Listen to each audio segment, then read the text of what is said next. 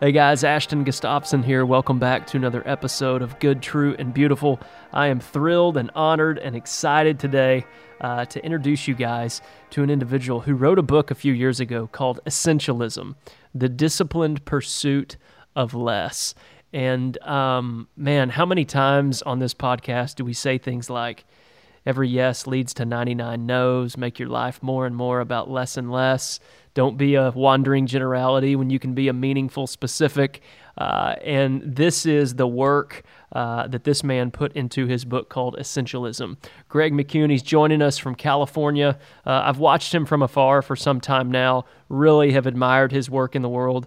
Uh, and more than anything, I'm just super excited to get to know him today uh, and for you to be introduced to some of the wisdom that he's put into the world. So, with that being said, Greg, thanks so much for joining us. Ashton, it's a pleasure to be with you. Hey, man. So, um, where do you begin when you introduce yourself and your work in the world? Um, well, I uh, it all began when I was uh, looking at a piece of paper in my hands with uh, with with some answers to a question: uh, What would I do if I could do anything with my life? And um, and I was struck not by what I'd written down on the list, but what I hadn't written down on the list. Uh, I noticed that law school wasn't on the list, uh, which was a problem because uh, I was at the time at law school. Uh, and so I was here in the United States at law school in England and call my, uh, decide well, I better call my parents. I mean, this is 20 years ago. And so uh, my my mother answers the phone. She listens for a while and says, "Look, I think you better talk to Dad." so he comes he comes on the phone. I mean, what would you say, right, to your son after all that time, all that money, all that effort? He's halfway around the world and calling, you know, apparently on a whim to quit law school. And my my father listened, and uh, and then because all Englishmen quote Shakespeare,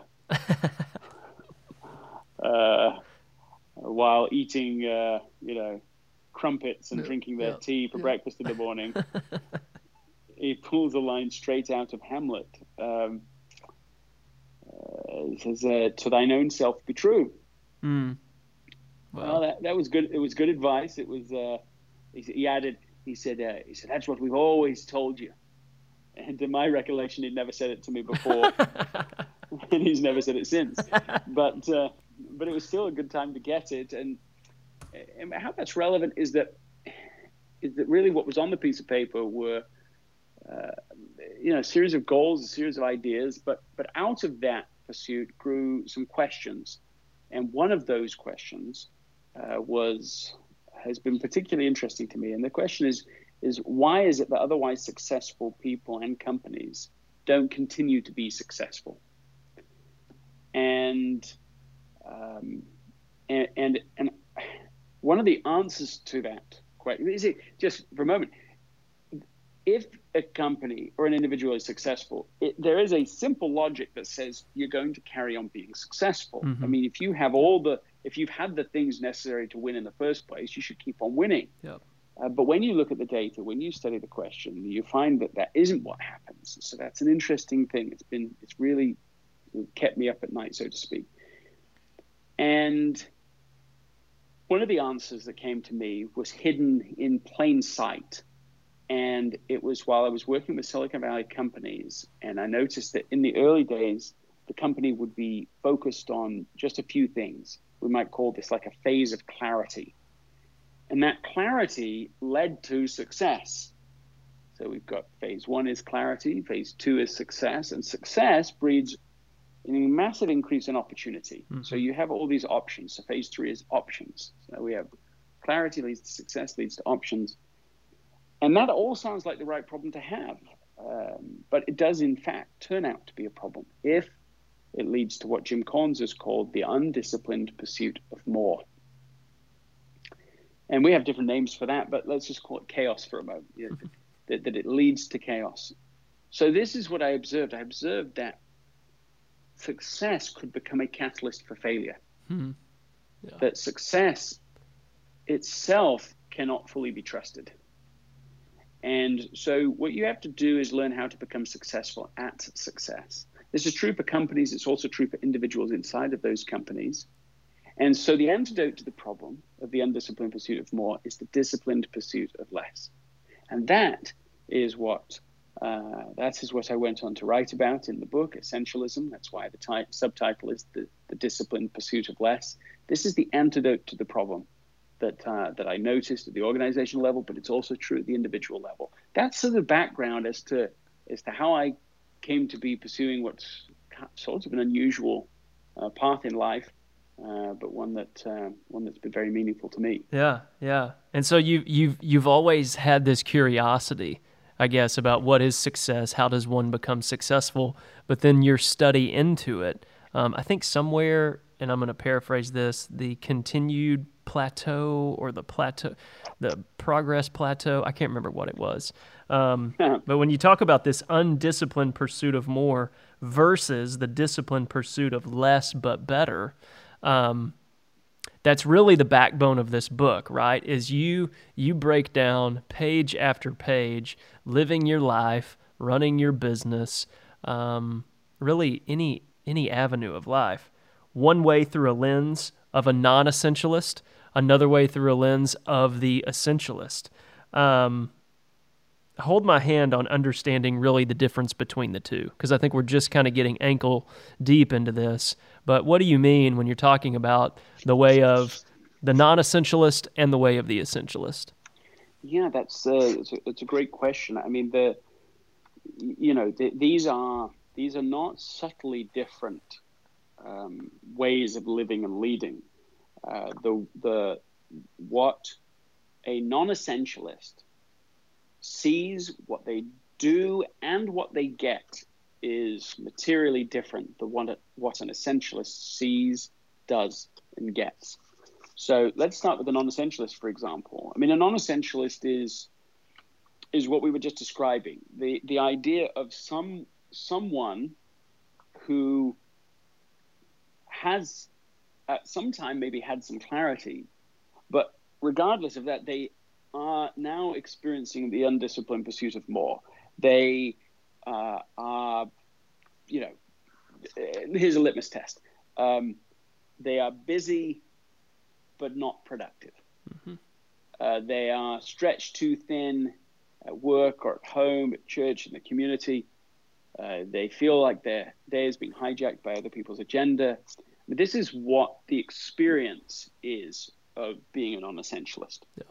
Um, it, what what what the how they see the world differently. A non-essentialist is is buying into um, a set of assumptions, a mindset, and and probably they did not deliberately choose this. They did not consciously say, "I am going to buy into this philosophy." Yep.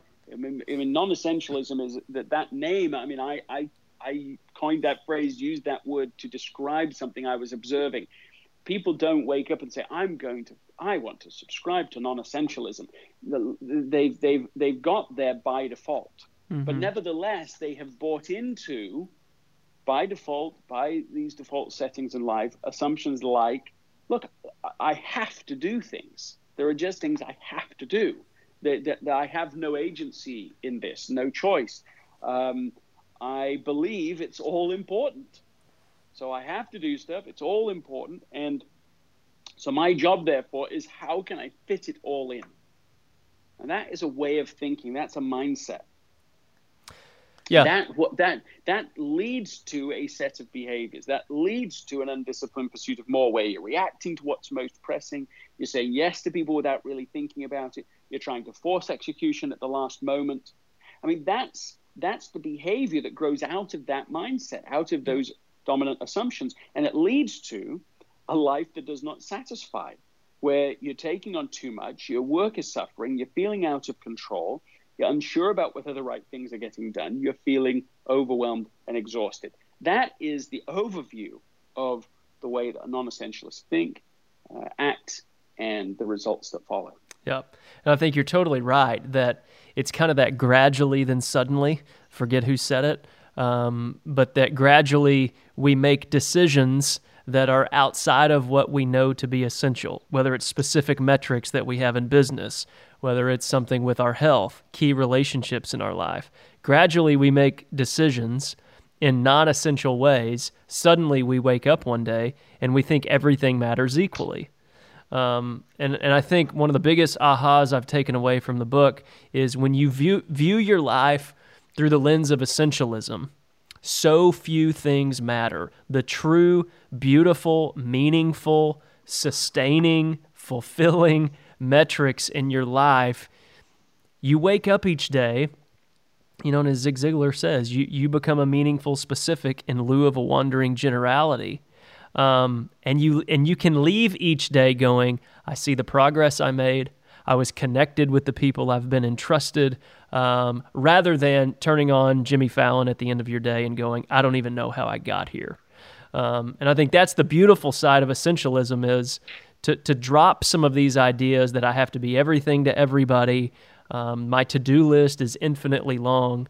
Really giving yourself space to carve out what are the meaningful metrics in life, relationships, business, and that is the key at what you were getting at in essentialism. Yes, I think that's right. And and and at first the the objective is just to name to name non-essentialism as a as a default way of thinking, doing, and being. Yeah, yeah. By naming it, we go, oh, well, if that's called that, maybe there's something else called something else. You know, you can start yeah. to say, well, that isn't the the only thing, even if that's what I in fact see everybody in my company doing or the majority of people doing. So you know that that has become the norm in society and in my team and in my organization and in my family and so on. You go oh this is an actual strategy. Uh, what, what's the alternative strategy? It's the it's the the way of the essentialist to become an essentialist. So what does an essentialist think they they are you know instead of i have to it's i i choose to so they have a, a, a heightened awareness of their ability to choose yep. They're, yep. they're, de- they're, they're developing that.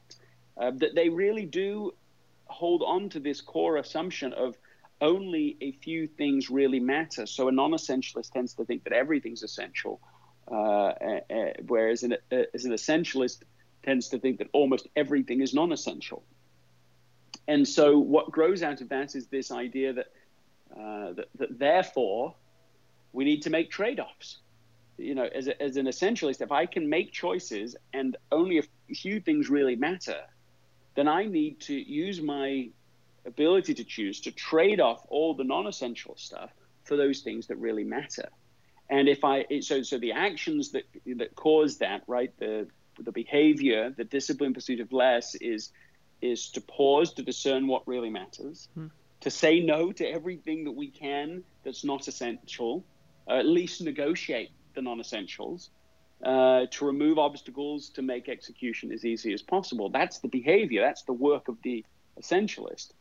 And uh, if you can do that, if you can make that shift, then you're going to end up feeling more in control of your life. You're going to get the right things done and increase your joy in the journey as well.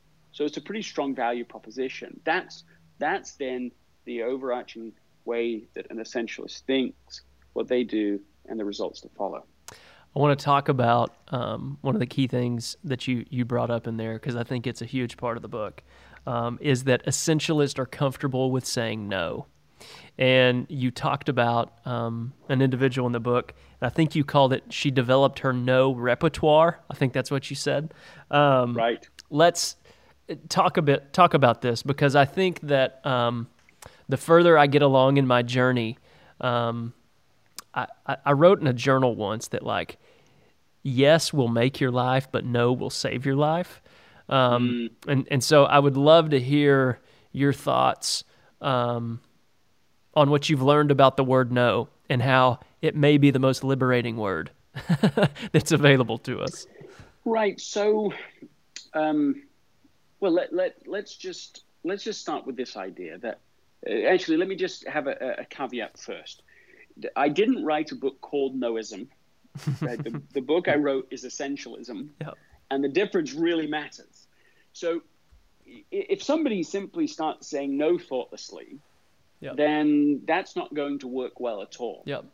uh, that's surely not going to work any better than saying yes thoughtlessly. Maybe it'll even work work worse than that. But but what what I've learned really is is is this: there are only three options. You can say yes, you can say no, or you can negotiate. And and what I observe is that most people actually think that there's there's only two options, and they're quite extreme versions of instead of the three that I just mentioned. It's like there's only two, and it's at the at the, edges of the of the continuum. Hmm. They think you can either give a really polite and quick yes, or you can give a really rude no. And so, because they think those are the only two options, they're going to do a lot of polite, immediate yeses. right. Because they don't want the social impact, the reputational, you know, discounting uh, that comes if you simply start saying rudely no to people. Yep. So, with all of that as context, what it means is that we have to learn a new set of skills and, and, and what I would put under the, the negotiate category. Now, lots of those are no's. I mean, there's the, the polite no. Uh, there's the uh, there's the negotiated no, where you, you're asking. There's the ask a question before you say yes, so that you can ponder together. There's there's saying no together with people. The counseled no. Mm-hmm. I mean, there's so many examples of of of what we can reach to if we get out of this idea that there's just this extreme dichotomy. And and it's so necessary because there's so few there's so little time and so many options it simply necessitates that you will be you will say no you, you, you will say no by default or by design. If you say no by default, you you will often say no to essential things. Hmm. If you say no by, by design, you can say no to the non essential things. That's the idea. Everybody's saying no because the math is requires it. If there's 10 times more things coming your way than you can do, then you're going to say no to nine out of 10 things. But if you don't if you don't do that thoughtfully, deliberately, and with skill, then you're going to damage the most important relationships, the most important work, the most vital contribution you could make will all be violated. And I learned this personally when I got an email from my boss at the time said Friday would be a very bad time for your wife to have a baby. now, perhaps they were joking and and all of that, but fr- Thursday night is when my wife went into labor. We're in the hospital all through the night uh, the next day, everybody's actually looking sort of well enough off, uh, as well as well as someone can be expected to uh, to be after they've gone through the valley of the shadow of death the night before. Um, but I'm feeling torn, and and and to my shame, I went to the meeting, and that's on me. Hmm. But nevertheless, I mean, it, it's clear to, to, to, you, to, to anybody listening to this, that I made a fool's bargain, that I violated something more important for something less important. I didn't feel empowered to, to push back or just to simply say no.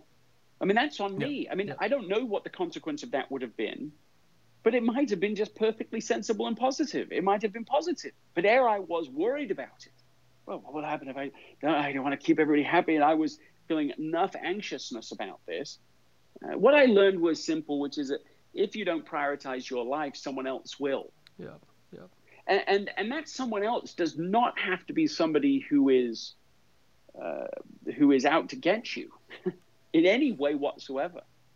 They're probably just busy enough in their own life, or all those different people, that that they there's no way they can be thinking about all of the consequences for you. So we have to take responsibility for that. Now, that that's what I learned. I learned that you really, you know, well, you, you have got to you've got to develop the skills and the clarity necessary to negotiate uh, out the less important things so that you can be consumed on the things that uh, that really matter. Hmm.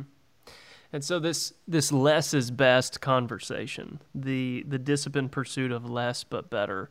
There was a point in the book where you talked about um, the ninety percent rule. Um, I would love to introduce that to our listeners because I think that that's a um, that's a great personal exercise that all of us can do daily to start honing in on our essentialism and separating um, the uh, the illusion from what's real and allow ourselves some better vision and clarity for our lives, relationships, and businesses. Um, talk about that 90% rule and kind of how that changed your life. If if people listening can just imagine, you know, I don't know, that they're in a big big conference hall and imagine a, a line drawn from one end of the room straight line from one end of the room to the other. At one end of the room is zero, and you can mark every number from zero to 100, 100 at the other end.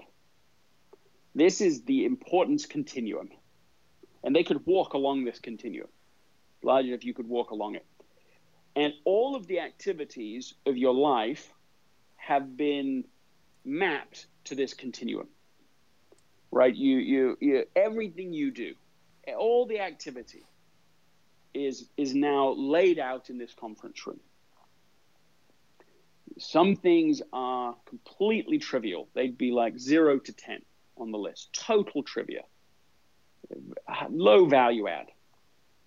Um, you know, you, as you walk along the continuum, you, you come up to items that uh, 50, 60, 70 percent important.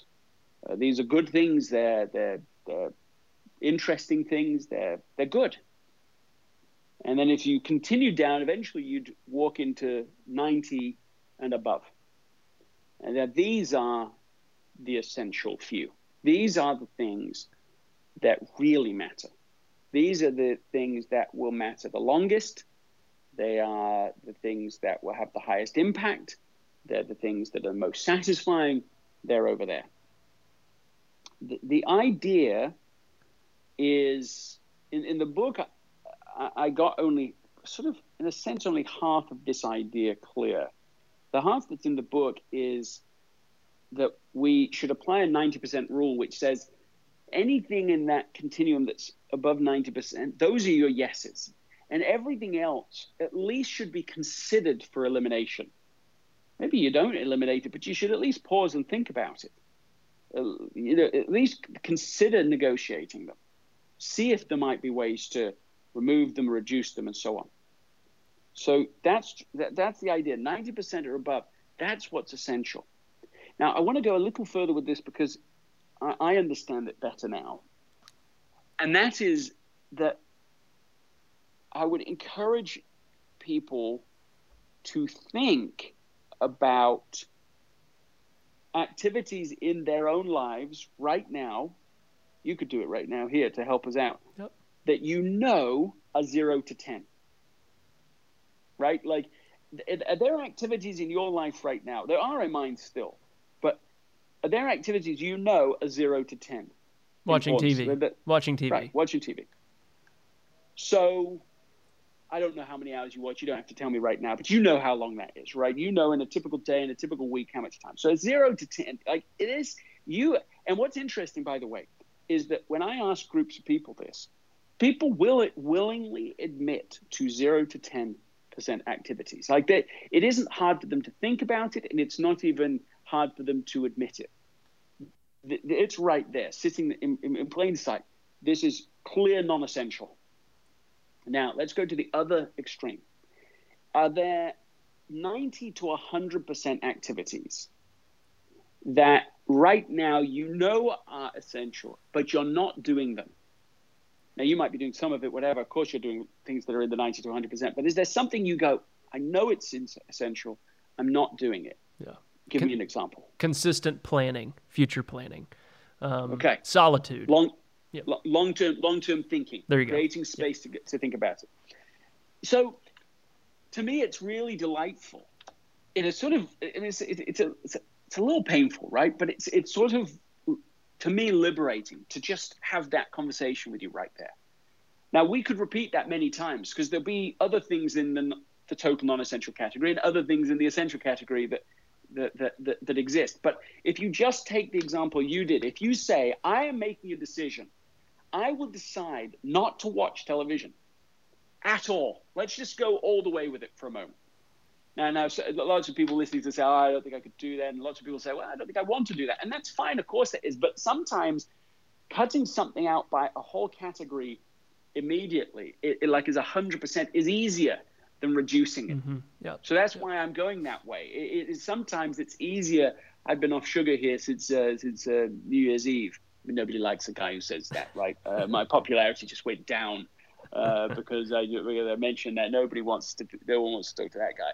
But nevertheless, it was easier to go cold turkey than it was to eliminate it, has reduced that amount for me. Same with this. So you say okay i am not going to watch any television. I'm cutting it out. You save x number of hours per week.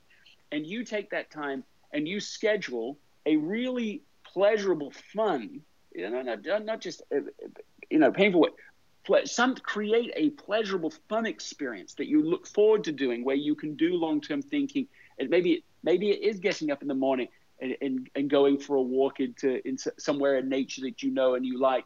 Maybe it's maybe it's listening to certain music while you get your journal out and, and, and start to think. I mean, you construct something.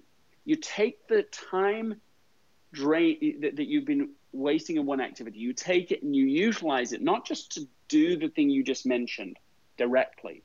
It's not just, okay, now I'm going to do planning. It's to use that time to construct a system that will make execution of long term planning, in this case, because that's what you identified, as easy and as pleasant and as pleasurable as possible so that you will continue to do it. So it's not just now I'm going to through willpower make it happen. No, through willpower you create a system, a routine, a, a, a, you know, uh, support structures to make this thing. So maybe what you do is you schedule a personal quarterly offsite. You do it with your, uh, you go with your spouse. You you you create time. You do it somewhere that's fun. You organize uh, food that's going to be enjoyable, something to look forward to. It's like you design something that you now are using your time to to build this system and also then to do it. And th- that's the idea. The idea of shifting from being a non-essentialist to an essentialist is really captured in the example we just described. It's about making deliberate trade-offs between less important things and more important and, essential things, and that repeating it again and again, uh, even in an environment where everybody seems to be uh, you know, consumed in non-essential activities, yeah. uh, we are making a different choice, a different set of trade-offs. Yeah, and the and the essentialist too. You point out over and over in the book. Um, and, I don't I, I don't know why we as humans do this, but the things that we do forget, uh, and maybe it's just because we do think everything. Uh, there are things that just come up always as critical and emergencies and things like that. But I wrote down uh, solitude, play, um, escape, focus, planning. Um, are are these the type of activities that you're trying to get us into that ninety percent space? Yes. First of all, I think everything you just described is in the 90% mm-hmm. space. Mm-hmm. Yeah, yeah. So they're doubly valuable because they are keys for discerning the other things, but they are themselves essential. Yeah, that's a good um, word. They're keys for discerning the 90%. Um, if yeah, you if you don't yeah. spend time in, in this 10%, then you're just going to blindly walk around in the 90%. That's right, and um, and that's why I think the highest priority of all is protecting our ability to prioritize. Yep, yep. So so that's why that's why we spend time. That's what justifies uh, the time spent. Um, you know, every morning. I mean, I know I I, I know a um, a woman who uh, even when she was had young children, even when she was working professionally, even when she took every day, literally every day, for like 20 years, to read I mean, in her case, it was scripture, but just if I just say more broadly, uh, you know, reading wisdom literature, no matter what, it was possible. She had to make trade offs to make that possible. Yep. But that one time decision, one time, make the decision, never miss it, has kept her stable through all sorts of, you know, ups and downs that uh, that, that that that that all, all parenting produces, uh, all life produces. That's an example. Um, you know, the, the, you can do the same, right? You you can say, you know, the, uh, a couple of other activities. Um, certainly being in prayer, certainly being in meditation. These things are such high leverage activities when it comes to discernment, uh, and that's across that's across uh, uh, you know all religious faith traditions, all of them. Emphasize fasting, prayer, meditation because of their the, the tremendous value in the discernment that it gives you. This is what justifies sleep uh, and and making sure that we're getting sufficient sleep so that we can discern correctly. I mean, I think there's a lot of people listening who maybe understand, uh, you know, well, yeah, of course you, you shouldn't be, well, would understand. Of course you shouldn't be drunk all the time. Uh, you know, that that that's going to inhibit your ability to discern and think and so on. Uh, but those same people are allowing themselves to be in the same physiological and psychological state as if they were drunk. Because if you're sleeping four or five hours a night, you're, you're getting into that same state. It's the same position. Yeah. Yep. Yep. And yet, I was talking to a woman just recently who said, uh, oh, it's a little while ago now, actually, but uh, she said, I said, how are you? Uh, she said, uh, oh, Greg, I'm so busy. I've slept on average four hours a night for the last two weeks. And she's smiling. Why is she smiling? As if it's a trophy. Yes, yeah. totally. Yeah. Celebrating busyness yeah. as its own value. Yeah. Uh, and and that's that itself illustrates this cultural moment that we're in. We are, in my estimation, in a busyness bubble. Mm-hmm. Mm-hmm. Yeah. where he, yeah. go ahead. Well, I was just going to say, even as, as I'm as I'm hearing you break this down, essentialism is is a state of awakening. It's it's awareness. It's it's being able to see. Um, it's vision, right? Like I, I, think when when you talk about the clarity um, and the liveness that comes with being in this state, essentialism allows you to see, um, and I think that's that's such a huge idea for where we find ourselves today.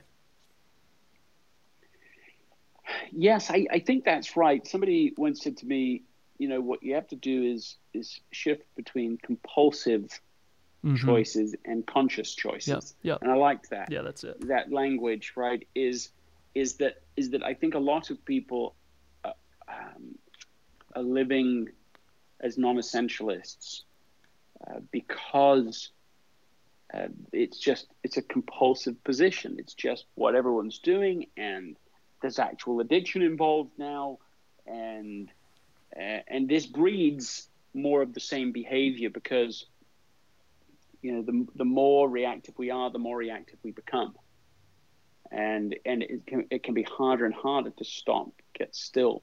But with all of that, I, I see a tremendous number of successes of people who are making new trade-offs, who are shifting, who have said, no longer the wear the non-essentialist. I'm going to become an essentialist. Who have set that intent. Who have who have decided to go on this uh, sort of personal odyssey, um, and and and often bringing their teams along with them, their families along with them, their whole companies along with them. Yep. Now, now it's a disciplined pursuit, meaning that nobody ever spends. I mean, I don't know anyone who spends 100% of their time in the 90th percentile and above on the importance continuum, but I know a lot of people who have shifted and made trade-offs, and uh, and have kept coming back to this. I mean, one of the one of the really surprising uh, things about about writing essentialism is is not just uh, not just that the book has has been has had resonance with people, not that it's just done better than I expected it would,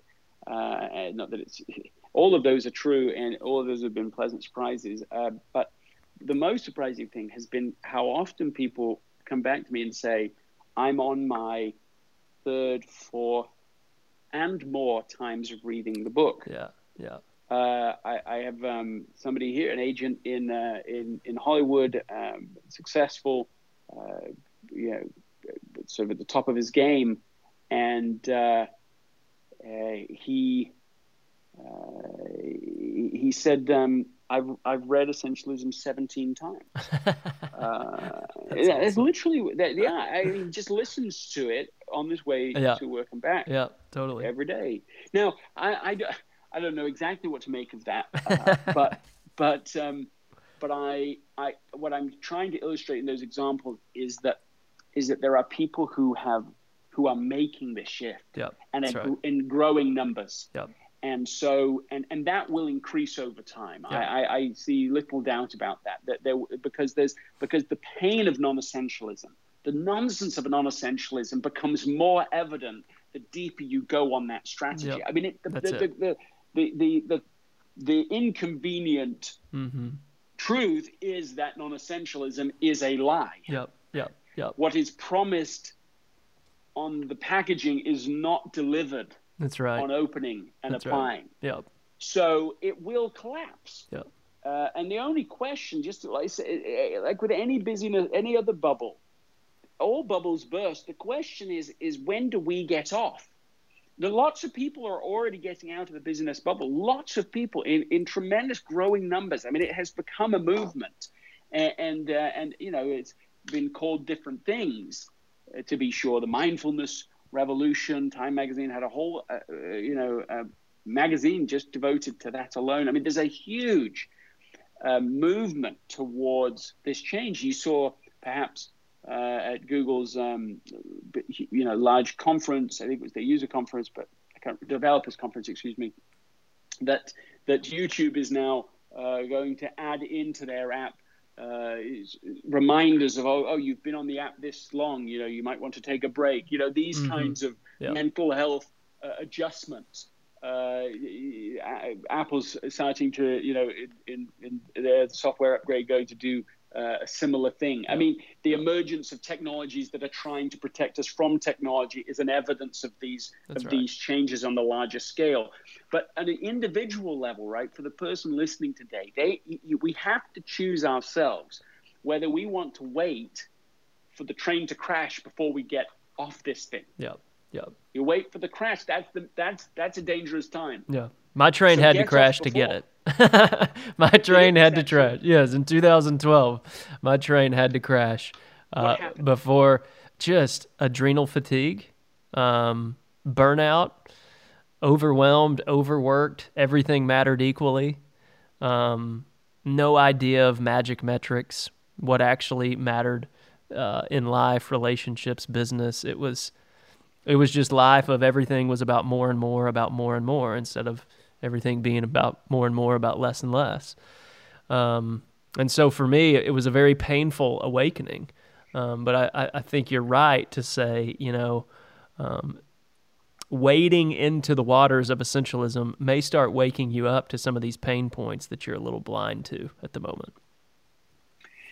There's um, uh, adrenal fatigue has a series of symptoms. Um, I think that I mean I, I understand that it's sort of people think about it affecting one in ten thousand people, but I I wonder about that. I mean maybe that's true Mm-hmm. on the specific adrenal uh, fatigue, but I think the mental fatigue and the and the burnout that people are experiencing, whether it's connected to adrenal fatigue or not, I think these Oh, has to be. these things are relevant, right? Um, so symptoms include fatigue, crash of energy, reliance on caffeine, uh, frequent lengthening of infections, lightheadedness, racing of mind at bedtime, waking up in the middle of the night, um, craving salty foods, and it's interesting, anxiety, uh, brain fog, um, constant stress, depression. I mean, these some of these are, are quite strong, strong symptoms. There's a few that I'm not mentioning, but I think that I think what's happening is that we're we're getting to a tipping point, Yep. and and so this is where you see anxiety, di- the diagnosis of anxiety outpacing now, I think for the first time, diagnosis of depression is an illustration of something bigger that's happening. I mean, hmm. that's like mm-hmm. materially shifting the, the mental health of society at large. I mean, these these are these are big things, and but I don't wish to to, to paint only the, the negative tipping point. I think that there's a positive tipping point taking place as well, which is yep. people people going, okay, that's not going to work. That's that is really rubbish. You know, to feel this way, to live this life, success is supposed to feel better than this. Yeah, yeah, yeah. And, you know, it all comes back to it's that undisciplined pursuit of more. Once you become successful, then you start, you have more chances to say yes to things. Um, and unfortunately, right out of the gate, you tend to start taking everyone up on them. Um, well, and, and I agree with that. And I just add to is the general point that as society itself has become successful, it means that even if an individual doesn't especially think of themselves as well, yes, I'm successful, I've achieved great things in my life, and I have all these opportunities, right? It, it, you don't have to feel that way for this phenomenon to be taking place because it's happening all around us. Yeah.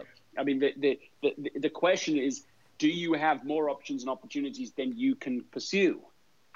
Uh, and, and of course, the answer is yes, because it, you have more websites than you can go to, more knowledge sources that you could subscribe to, more channels than you could ever watch. So society around you has developed this massive increase of options.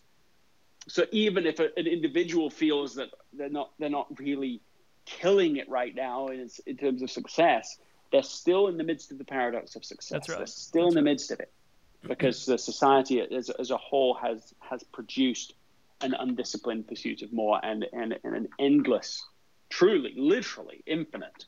Uh, maybe maybe infinite isn't quite right, but it is it is so close to infinite as, as, to, as it's not missed the point. If you have hundreds of millions of websites to go to, it's so close to infinite, it, we might as well call it infinite. Overwhelming this options every moment. That's what we're talking about. That's right. Yeah, yeah, yeah. So I ask everybody. Um, do you have any like morning or daily rituals that you adhere to to maintain the posture and state of essentialism? I do, and and I, you know, I, I always say that I'm I'm a work in progress with with essentialism myself, and constantly working and constantly coming back. I feel like I'm off track lots of times, um, but I do keep coming back to it. Uh, I mean, I, I mean, there are there are a series of things that I do that that make a big difference. I mean, I I I do. I read scripture every single day. I do make sure that happens. I, I occasionally miss, but very rarely. Uh, I write a journal every single day. Uh, haven't missed a day now in about seven and a half years. haven't missed many days in the last 10, 15 years. So that's developed into a into a something, and I find that's my favorite technology mm-hmm. and not mm-hmm. because I'm a not because I'm a luddite. It's not because I'm anti digital technology. I, I, use lots of technology, and I work uh, worked in Silicon Valley, and I've worked with all the, uh, the, the the major companies. But with all of that, I still think the functionality of a, of, of a pen and paper uh, journal experience is is really tremendous. Yep. And and yep. the, the very fact that it's lasted so long, right? That it's lasted hundreds of years um, or in thousands, uh, depending how you want to define a journal. Um, uh, but uh, uh, Im- implies that it's going to be around for thousands of years in the future too. So it's technology to worth betting on. Um, so that's something that that is is an everyday thing for me. I mean, it, uh, prayer is an everyday thing for me. I exercise is maybe not abs- absolutely every day, but certainly certainly most days now. And that that that was a habit I had to get back to. Um, but uh, and I had to develop the systems to to really support that social systems and, and what do I enjoy doing for exercise and, and, and, getting my family involved with them so we could do them together and that sort of thing. Um, this, this, is part of the exercise. So I play tennis. Um, um, All right. Yeah, okay. half half half of the half of the days a week and uh, enjoy that. Uh, and so go swimming. You know, this is this is all part of the process. I take naps, not every day, but certainly every other day, I would say. Uh, these are part of the, the, the, rituals and routines for me. uh, that uh, that I've come to come to rely on. Right on. Um, yeah. What um, what's currently keeping you curious in business, life, or relationships at the moment? Um, well, one thing that's interesting to me since finishing essentialism has been grappling with this question, which is, what's the best way to become an essentialist? Hmm. Um. You know, the book, the book at one level is isn't is an attempt at answering that question, but it was also naming the problem, naming the solution, creating, uh, you know, the, the best insight I had up to that point. Um, but it's a slightly different question to say once you've named it, once you've identified this phenomenon, once you sort of, in a sense, framed the universe, the essentialist universe. Now, within that, what, not even within it, you just got to say, say, what's the best way to do this? And and I've had I've learned a lot in the in the in the, in the, the years since then. And one thought that is powerful to me is the importance of of breaking through a a frame that almost all of us has, but certainly for me, I, didn't realize I had. and I don't think other people do either. And it's this, it's called it's birth till death thinking. Hmm. Yeah. So birth till death thinking is like it's so obvious that we right. that we think like that. Yeah. yeah. That we don't think of giving it a name or or describing that we might that might not be the right way to think. But of course, that's how we think. We think about our lives. If we're thinking long term, we mean, what am I going to do with my life? Uh, what are you going to do when you grow up? We, all of these questions are, are, grow out of the same basic assumption, which is your the, the, the story that counts is the story that began when you were born and ends when you died. That is the story that matters. But it's not.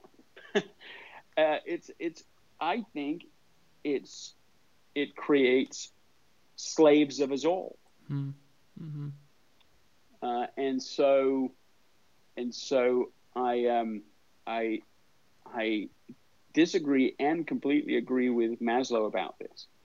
So Maslow hierarchy of needs, which most people are familiar with, um, has at the top of his pyramid self actualization as the, the, the, highest human need. The others are simply preparing you for that. That is to fulfill what is, um, you know, to be successful. Mm-hmm. Mm-hmm. Set goals that you want to achieve and to achieve them. Uh, and and there, I totally disagree with that, but so how can I totally agree with him at the same time? uh, because he changed it before he died, uh, but it didn't get changed in most books. So he realized towards the end of his life that self transcendence yeah. was a higher need than yeah. self actualization. Yeah. And um, and so so we have got to break through this birth of their thinking so that we can start to discover the story that really matters, the intergenerational story of our lives. Um, let me test you on something here. And, I'm ready. And hope I, I, hope I don't get answer, it wrong. Here we go. No, there's no, there's no right wrong answer. It's, it's just a, it's just you know a yes or no answer, yeah. which is, can you name uh, first and last names of each of your great grandparents right now without looking it up? No. Right. Most people can't. Yep. Um, you know, I, I would put the number at something around 1% of people in my sort of non-scientific asking of now thousands of people uh, but just asking that question their own put their hand up i don't even have them do it so it's just people who claim that they can is about a percent which to me is really striking mm-hmm. because what it means is that people who like that's this is part of the story that really counts yep. This is the big story. These people made us, shaped us, defined us. But almost certainly, the language you speak, you and I speak, is because of them. The country that we live in, because of them. The, the, the family we're from is obviously directly because of them. The DNA that we have is also, you know, purely factually from them. but what about also the cultural DNA? What about the, the, the strengths? What about the ways of thinking, the ways of processing the world, the fears, the, uh, the, all of this? How is that also affected by these people of, of whom we know almost nothing at all? And, and so I just use that as an illustration uh, to, to how blind we are to the intergenerational story and how, and how consumed we are. And as I said before, slaves to the birth till death story yeah, yeah. that we are so consumed in. I mean, we are completely blind to this huge, massive equation of who we are, how we are, why we are, the way we are.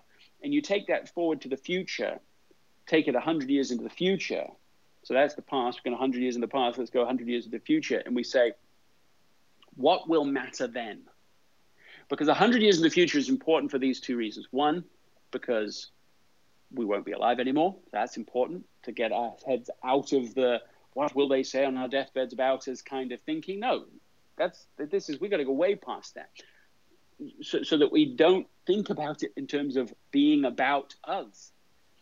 The second reason it matters so much is that hundred years from now, they will have forgotten us just like we've forgotten the people hundred years before us. Yeah, yeah. So this this this should should I hope take a shot at all of the legacy thinking mm-hmm. yeah. that I think is itself stretches but does not break the paradigm of death thinking because it's still saying how will they remember me? Yep yep. And i think that's that just is still so blind. They won't remember us. Yep yep.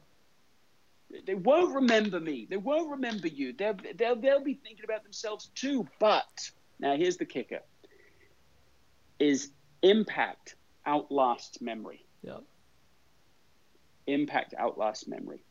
And so just like we can't remember these people, but they still impacted us, it will be the same for the people that go after us. So this is a, a large, more than thought experiment, although it is a thought experiment, a an odyssey we need to go on in order to discover what is really essential. Hmm. That this is this is part of the answer that has come to me over these years in answer to the question what's the best way to become an essentialist? We have to break the bounds of this limited perspective. And and and of course therefore we also have to break the bounds of this very even much more limited perspective of, of managing our life tweet to tweet email to email text to text.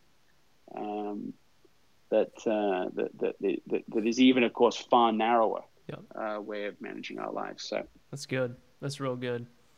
Last question: What advice would you give to your younger self? Uh, somebody somebody asked me this recently, and it was collecting answers from people. So I wrote this. I wrote. I would say, um, it all works out and better than you think. Oh, that's good. Yeah. And I feel that. I feel that for for I feel that for us all. Mm-hmm.